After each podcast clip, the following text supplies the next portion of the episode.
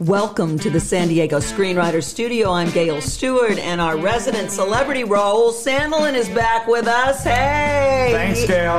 Woo! Also, we've got Dr. Stacie Hankinson. Hi, Gail. Hello. Raul, we missed you last week. We really did. What's going on with you? Where were you? Well, as you know, I've been working through this KGB screening, the KGB documentary about KGB, the radio station KGB, and we're almost done. We have one more episode to screen next week. And then we're done and we're moving on to other stuff. And I have some exciting news at some point to share about that. Well, don't hold back. Okay, I won't, I won't then. You, you conned me into it. No, we found somebody who thinks they can find us funding for our next project. So we've uh, started a new project. It's going to still be about radio, uh, but we're going to be looking at the radio formats like Top 40, Boss, AOR, Hot, AC. Uh, yeah, I really think you've got a gold mine here. You've kind of tapped into that. It was some type of era, right? Yeah, and radio is one of those things that's underrepresented in terms of people making documentaries. I mean, sure, there's documentaries about radio, but not about all aspects of radio. So Sure. I think the little niche here is that we're going to fill those, you know, at the same time that radio is on the decline. So That- at some yeah. At some point, radio is just going to be in the dustbin. But right now, people are still interested in it. Absolutely. So, Dr. Hankinson, how are you? What have you been working on? How's Elliot? Oh. Gail, I, I actually wanted to talk to you about that, but we'll we'll save that for another time. Okay. yeah, but your topic is sex, right? So, Uh, Elliot kind of goes right with that, doesn't he? No. Uh, I'm flustering you, I can tell. Let's talk about it. okay, we're, we're just moving on. We're going to talk about sex scenes and how they influence the um, The movies. the movie itself. Yes. Right. And, you know, Right. that's interesting because they do. They can, you know, make or break it, right? Right. And they can show a tempo or a aspect of the relationship that maybe was submerged, I think. Ooh, I like that. Yeah. Okay. And me, Gail Stewart here, I have immersed myself in another class, I swear. This one provided by Roadmap Writers. It's the Career Pitch Program. Oh my God, what have I done? Okay. Remember the last time I signed up for two classes at the same time? I think you've jumped down a rabbit hole, Gail. I swear.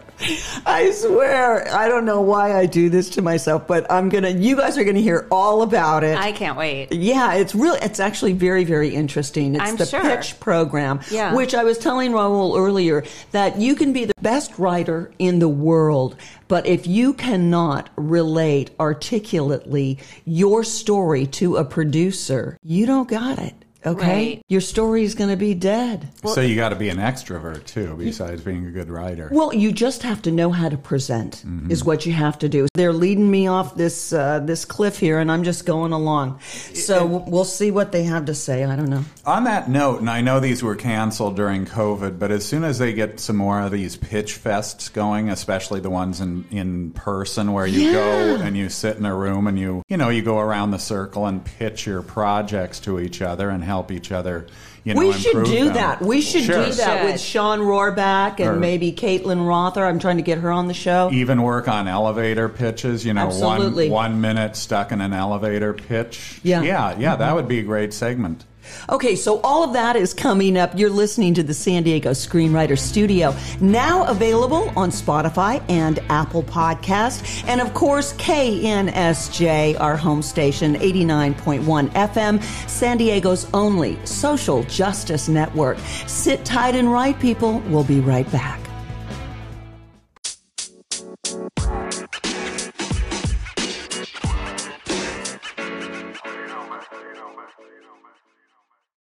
Welcome back to the San Diego Screenwriter Studio. I'm with co-host Raul Sandelin. Raul, I was watching a video on the Studio Binder YouTube channel. Studio Binder is a great resource for everyone. The videos are informative, really well put together. Anyhow, I caught the one about Quentin Tarantino and food. It's about the food motifs that he uses to help us understand a character. It's fascinating stuff because there's depth to the way he uses food. What they eat, how they eat it, actually gives us a snapshot into their personality. The way Studio Binder deconstructs this motif is amazing. You may recall in Inglourious Basterds, the intense strudel scene, and of course, Pulp Fiction's mayonnaise conversation. Hilarious stuff. Food can really tell you a lot about a character. Yeah, it does, because we all have to eat, and uh, food forces us to also relate to our outside environment. It externalizes our thoughts and actions, which is a huge part of building a character, you know, for a movie because it's a visual medium. Mm-hmm. So we can have all the thoughts and motivations and inner, you know, desires we want, but if the audience doesn't see that on the screen through some kind of physical something, Right. you know, we don't know it's there. Yep. So one of the things with you know translating reality, I guess, or our stories into an actual screenplay as we have to figure out ways to make everything visual so we can see it. Mm-hmm. You know, so this is a, definitely an easier said than done kind of thing. Um, but you might remember I've talked about building character and character development. I talked about uh, contrary emotion when a character develops in two different directions at once. And today I just want to talk about character traits and characteristics. And again, these are these outwardly things that we can see.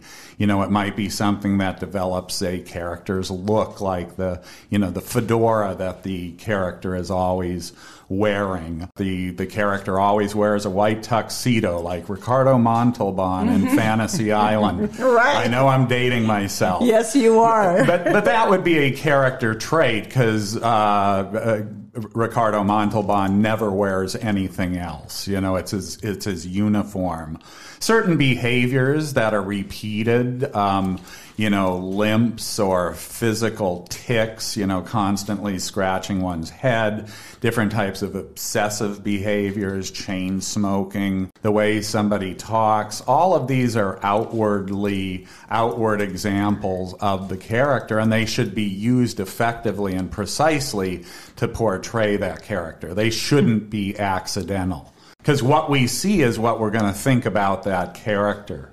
Right, what they do, where they go, how they how they talk to people, whether they're nice. patterns of behavior. Yeah. Yeah, whether they're nice to some people but mm-hmm. not to others. You know, mm-hmm. we also have the irony of action. Somebody might be very, very, very nice and caring and empathetic until we find out they're a con man, right? You know, until they clear out the bank account. Kind so we can use irony in action. And my uh, my favorite, and I think we talked about this uh, earlier, was uh, the verbal character, uh, Kevin Spacey in Usual Suspects. That's one of my all-time favorite movies. Oh yeah, because everything locks together in that It's movie, so perfectly. It's written perfectly. and and and we don't see it coming. No. But remember the limp, verbals, the I think they even call him the gimp, the Yes. cripple, the Yes. diminutive. He's kind of hunched and curled in a fetal position while he's getting interrogated by the macho cop. Mm-hmm. And then the macho cop tells him, Well, get out of here. You're nothing to me.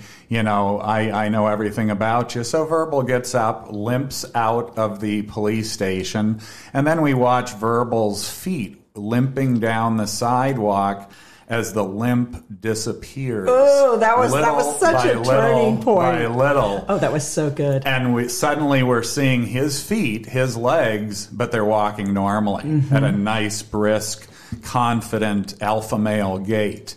And we realize right then that it was Verbal who was Keyser Söze. And the detective, it goes back to the detective in the little interrogation room and he's thinking about it and he's thinking about it. And all of a sudden he turns around and he looks at the corkboard mm-hmm. and he's just like, oh my God. and the coffee mug, Guatemalan coffee, and he's realizing that Keyser Söze was sitting there reconstructing the whole story, looking at little artifacts in the detective's office. Yeah, that was that was so classic. I think that's why I remember thinking, "Dang, this one is so good." Mm-hmm. You know, and I don't I haven't seen anything that matched that. That was just fantastic. I know that it's not popular to like Kevin Spacey, but I still do. Yeah, he's got issues. Oh, oh yeah, hasn't he been? He's been canceled, right? Yeah, I don't like him as a person per, Okay. per se, but I, I loved liked- him as an actor. I liked him in Usual Suspects. I loved him in House of Cards. American Beauty. American Beauty, another one. Yeah, Yeah, absolutely. Yeah. And one one other thing, found a few great websites online, and if you ever want to just Google uh, characteristics, uh, physical traits, character traits, things like that, you'll find some websites that'll give you lists of uh, some great characters. And you know, some of them are you know people we know: Forrest Gump, Scarface, Vito Corleone. But there's also some surprises in there. But what they all have in common is they have something visual, something you can see. The Joker.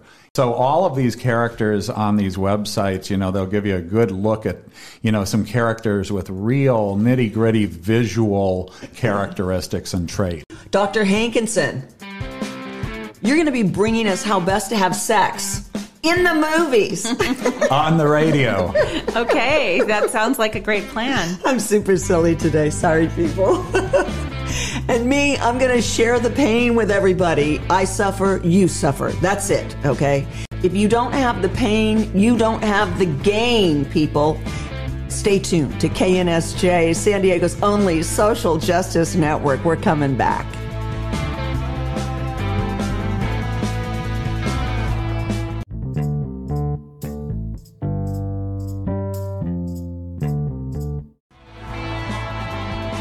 Welcome back to the San Diego Screenwriters Studio. I'm Gail Stewart here with Raul Sandelin, our celebrity in-house, and Dr. Stacie Hankinson. Hi, Gail. Hey, so go on about it. Well, you know, um, as my screenplays do involve sex scenes, I, I thought it was a good idea to kind of talk about it here um, and how how they're used in cinema. I started by just researching what are some of the best ones. And if you look at a variety of different lists, there are some general consensus. For example, Basic Instinct.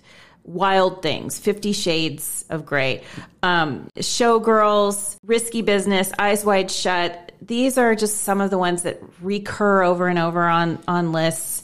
And actually, interestingly, Destination Wedding with Keanu Reeves and Winona Ryder. Have you either of you seen that one? Never saw it. Where's like um, Fatal Attraction and some of those? Ooh. Oh, uh, you know, I saw that too. That that appears on many of these lists, and I think it's interesting that Tom Cruise is in a In- few of these. Right, risky business. The sex scenes can actually add or detract from the general motivation. I I personally have always had a theory with Jerry Maguire that I felt that the the Dorothy Jerry relationship, though they marry at the end and end up together, it, it never felt quite as authentic to me as the the Avery Jerry one, and and so you know it almost felt to me, you know that it, it just was a, a happier ending. It made more sense. It made him more of a of a great guy that he's um, taking care of this widow and her son, and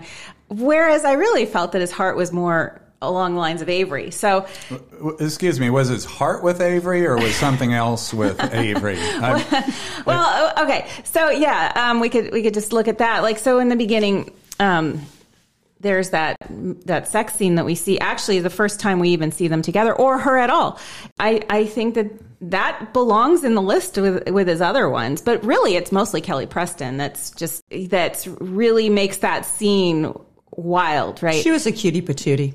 yeah, Yeah. and and that scene, and then and then in contrast, as you go on through the movie, and he he gets to know Dorothy, and they eventually get married, and and there's some suggestion that he's doing that out of guilt. You really just see them arguing a lot on on the bed. But but that really tells the audience something, the viewer, right? Yeah, yeah, and and I think uh, it, though that wasn't the main line of the plot, right? At the end, he ends up with Dorothy. I think that it it just be, belies a deeper truth to the character to me. Mm-hmm. So if I were to rewrite it, I'd I'd end up ha- have him end up with Avery. Wasn't there a team, a partnership between him and, and, and Dorothy? You know, yes, she's And she quit her job Right. to support him. Right. Hence a lot of the guilt that went forward. And plus he's getting involved with her and he has that talk with his friend, his one client, the um, Rod. Rod Tidwell, yes. And and Rod is telling him you need to tell her you don't really love her. And and you really I, I really felt that all the way through. And then and then he marries her after that that big scene where she show where he shows up in the living room declares his love for her So, w- Sex in the Movies, it's story, tone, and does it does it add value? Right, we were talking about that earlier. Right, right. And those are the kind of the three criteriums that we have to look at, or the criteria. Right I, I just thought I should speak up since I'm the resident guy. We've probably all heard this saying, and of course it's stereotypical, uh, but there's the kind of girls you date and the kind of girls you marry. And there's another version of that that's a little more risque. And the kind of girls you take to Vegas. Yeah. so there's three three kind of girls. Um, and then there's the girls that turn out not to be girls, but that's for a different That's segment. good too. Yeah. That's good too. We're, we're we should all talk about, about, transgender. yeah Yes. yeah Um, but but the point is that you know guys are often conflicted. That goes for a girl, It's women too. too. Yeah, yeah. Absolutely, Yeah, yeah. it works both ways, there, partner. Sure. No, I, I, I, I'm saying this too because we were talking about Jerry Maguire, and we see that part of the character arc. And I think, like Stacie said, you know, he's you know concerned with the girls he's dating at the beginning, and then when we get to the end, he's focusing more on the girl he wants to marry. But would we really have thought less of him if he had been with Avery? I mean, I think he should call call it what it is. He's he likes her. He's attracted to her. He could be with her. It, it's not a, a character flaw on his end. I mean, it, and it. I don't think it even makes him a better person that he married someone he wasn't really crazy about either. I mean, Let me ask you, You this: know. What was the point of the character arc to have him fall with Dorothy as opposed to Avery? Was didn't it have to do something with them, with him and Dorothy being the team? I don't know. I, I feel that it was meant to align with his professional development, right? That he- his maturity. He's, yeah, he's- that he, he was he didn't respect himself as a sports agent, Right. And he came out with this new approach that he wrote all in a in a memo type thing that was just a different way of approaching clients and I I think that the author who we we all love Cameron Crowe may have tried to um, coincide his maturity with his romantic development as well. And I don't think they needed to necessarily go down the same road. I hmm. mean, I hmm. I don't know. That for me, it, so, sex and some other movies. What about something else? Do we have another? you know, now that the Sex in the City has been reprised into also recreate the sex scenes from Sex in the City, but now like 20 years later. And I don't know. I don't I don't feel like it has the same authenticity as the original. What about you? Well, you know, sequels are always very hard to follow up on. I mean, you know, because you you've already put the bar at a certain place. So, Right. But the title, "Sex in the City," I mean, God knows it lives up to its name. Yeah, the, the title itself. I mean, it's a great title. Well, you know, they put that uh, sex scene in uh, Mr. and Mrs. Smith, right? Right. That was interesting. That's a good example of what I'm talking about. Um, apparently, that was the scene that was a turning point in Brad Pitt's marriage, right? I don't know. I think, it, yeah. Well, definitely the movie was a turning point in his marriage Right. to Jennifer Aniston. Right. But it was certainly a really, it was the, you know, that animalistic eye locking and, uh, Sure, it had that to it. Yeah. it did. It did. Definitely. okay. Thank you, Dr. Hankinson, for your Sex in the Movies segment. That was good. And we will be back because I'm in class again, people, learning how to pitch my project, okay, which is super duper important. You don't want to miss this. If you are a striving screenwriter, you got to know how to deliver your script in an eloquent and interesting manner. Stay tuned to KNSJ, San Diego's only social justice network.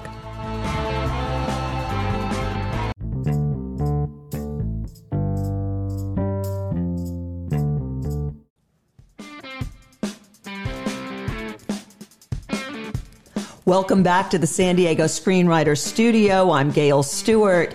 So, what is this writer doing to succeed? I'm all about being in the moment, kind of. I am prepping for my monstrous pitch program through Roadmap Writers with pitch and logline queen Dorian Connolly. Okay, uh, she I met her down in Puerto Vallarta on the writers' retreat. Just amazing woman. So just the prep alone for this class, I gotta tell you, it's more than any college class that I studied for. For this class, I've had to watch three and a half hours of video seminars. I've had to have nine go through, review nine pages of resource material just on the pitch alone, including actually the Netflix story guide, which is very interesting. It's a pitch workshop that Netflix did. And so they lay it all out on what they need for their movie. Very interesting. So I've got a copy of that that I'm working off of. And this is all before we even have our first class, okay? And that's like reading the syllabus, right? Oh my god, yes, it's like reading the syllabus, but it's also it requires a lot of other. It's just it's a lot, you know. And on the on the videos, they're great videos, very helpful. I found them, but I mean, an hour for one person talking on the screen is almost torture. I found. sounds like sounds like you're re- they're prepping you for some really cool stuff to come. Oh no, but- no, the, the videos are so helpful and so packed filled with information, need to know information. That's a huge thing. But I had to do a draft, a two page, 11 point synopsis, which made my brain explode, and then turn that into a one page synopsis, which is right here. I want to know, I'll uh, show you guys, I've done this. And it'll be used to structure my verbal pitch. Okay, so they have you like fill out all these questions, and then you take those questions and you create your one page story synopsis.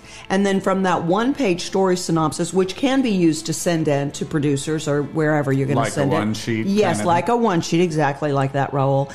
Then you use this as the actual outline for your verbal pitch. Okay. That sounds awesome. Yeah, wow. it's it's going to be. I'm really excited about this particular pitch. This is the first in the uh, career writer program at Roadmap. So, well, and how, how, long does this class last? It's the, through the month of August. Great. Well, tell us about it. To the two point, two page, eleven point is very interesting synopsis because it really forces you to write a story. Read a couple of the lines of this opening statement here. In Purgatory, there is a dimly lit, standing room only pool hall called the Royal Dive. The devil is one shot away from beating God's boyfriend in an incredibly tense game of eight ball. The devil wins the game and demands souls to stave off his trauma induced eating disorder. God's boyfriend immediately demands a rematch, promising to find a worthy opponent. The devil insists that if the chosen opponent loses, the devil gets to eat his soul of choosing, including the soul of his opponent. A deal is incredibly struck, okay? God's boyfriend and his crew reluctantly decide to offer up Jimmy the Ice Kid Hughes, a former unbeatable pool shark champion.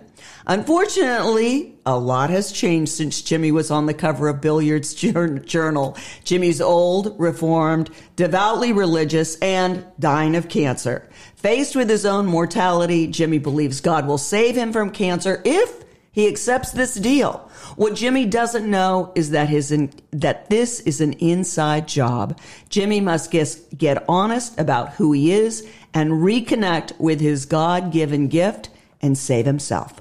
Wow, that's awesome. Yeah, so yeah, that, that's wow. just the opening of this. And I hope you get that it kind of takes you to this other world, right? We're in purgatory, right? Right. And then last week, this is uh, this was very difficult to do. And this was the script that, as Stacie knows, because last week we talked about writer's block, that I, I, I had to put this script away for like three weeks. Oh, we definitely talked about that. it was so tough. But all I have to say is this right here, this little piece of paper proves there are more ways than one to get back to a script that you hate working on. Or so least, our conversation was productive for it you. It was so productive. I'm so glad. That's awesome. It was very productive. I, I think I, we kind of worked through it on we, the air. We really did. It was right. quite the session. The first thing I did was I changed scripts, as we talked about, and I changed to my short film script that I sent you a copy of, The Senator Song. Yeah, right? we definitely talked about yeah. moving into a new place. Right. So I took the advice of my friends and Dr. Hankinson. I switched up my scripts. I re- rewrote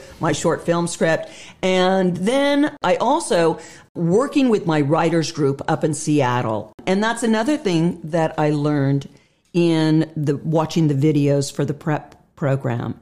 And that is two executives um, that gave the presentations basically said, Your voice is your voice. What I learned after writing all, uh, listening to these videos, I started taking a lot of notes and I started to, all the questions that they asked about story engines and the goals of these, of my protagonist and my antagonist. And I started to kind of really bring Jimmy back into the fold, saving Jimmy, the script that I worked so hard to put into the drawer for three weeks.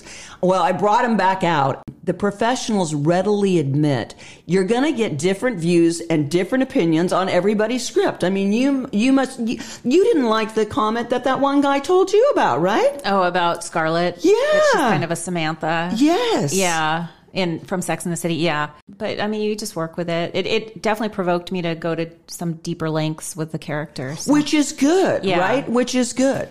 Yeah, absolutely. And we've heard, you know, dozens of times the old story of Hollywood. You knock on a thousand doors, and, you know, after you know, 999 rejections, you know, you finally meet the right match, the right producer who wants to produce your script. You know, you're going to find somebody who can use it and hopefully wants to pay you for it. And that's the thing. After watching these, uh, the videos and looking through everything, all the resource material for the uh, prep of this uh, pitch class, I decided that I have to listen to my voice. I have to be true to myself. And so what I did is on this one, I went back to my original opening and I switched it up. Now I incorporated a lot of what I learned in the rewrite class to make sure that the goals and, you know, we knew who the protagonist was going to be in the story to make sure that that's all up front to front load it. And that was one of the main things from Conrad Sun, who did the presentation on the story engine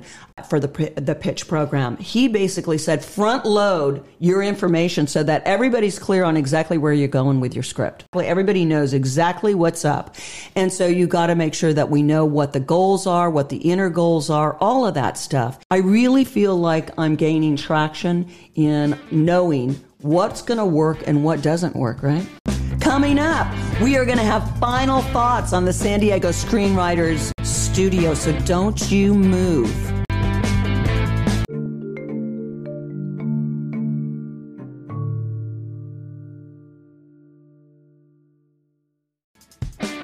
Welcome back to the San Diego Screenwriter Studio. I'm Gail Stewart. So, Raul Sandelin, Dr. Stacie Hankinson, final thoughts today. Yeah, I was just after listening to Dr. H's segment on um, sex in the movies. I was thinking how many sex scenes, you know, take a you know a creative turn from that. For instance, there's sex scenes where there's no sex; it's implied or sex that happens outside the room and we hear it but we don't see it. We touched on too the the absence of sex as in with Jerry mm-hmm. Maguire with Dorothy, right? That that sitting on the bed talking arguing with the kid is the absence of it. So that goes along with what was just said. And looking forward to next segment, I will be talking about coffee and or wine as a motif. Your two are, favorite drinks. Yeah, are either of those of interest to you? Either uh, of you? Both of them are, but I want to talk about motifs too. That sounds like a good idea. Motifs are interesting, and you know, I was just I was talking about the food, right? The food that's introduced. Ooh, that so would I, be a good I'm going to do. I might do that one next week. And San Diego Screenwriter Studio can now be heard. This is really exciting, not only on Spotify but Apple Podcasts. Oh, so oh, that's awesome. Yeah, wow. I know. But our home is KNSJ 89.1 FM. Wednesday 8 a.m., Friday 4 p.m., and Sunday at 8 a.m. San Diego's only social justice network. We'll see you next week, everybody. Bye bye.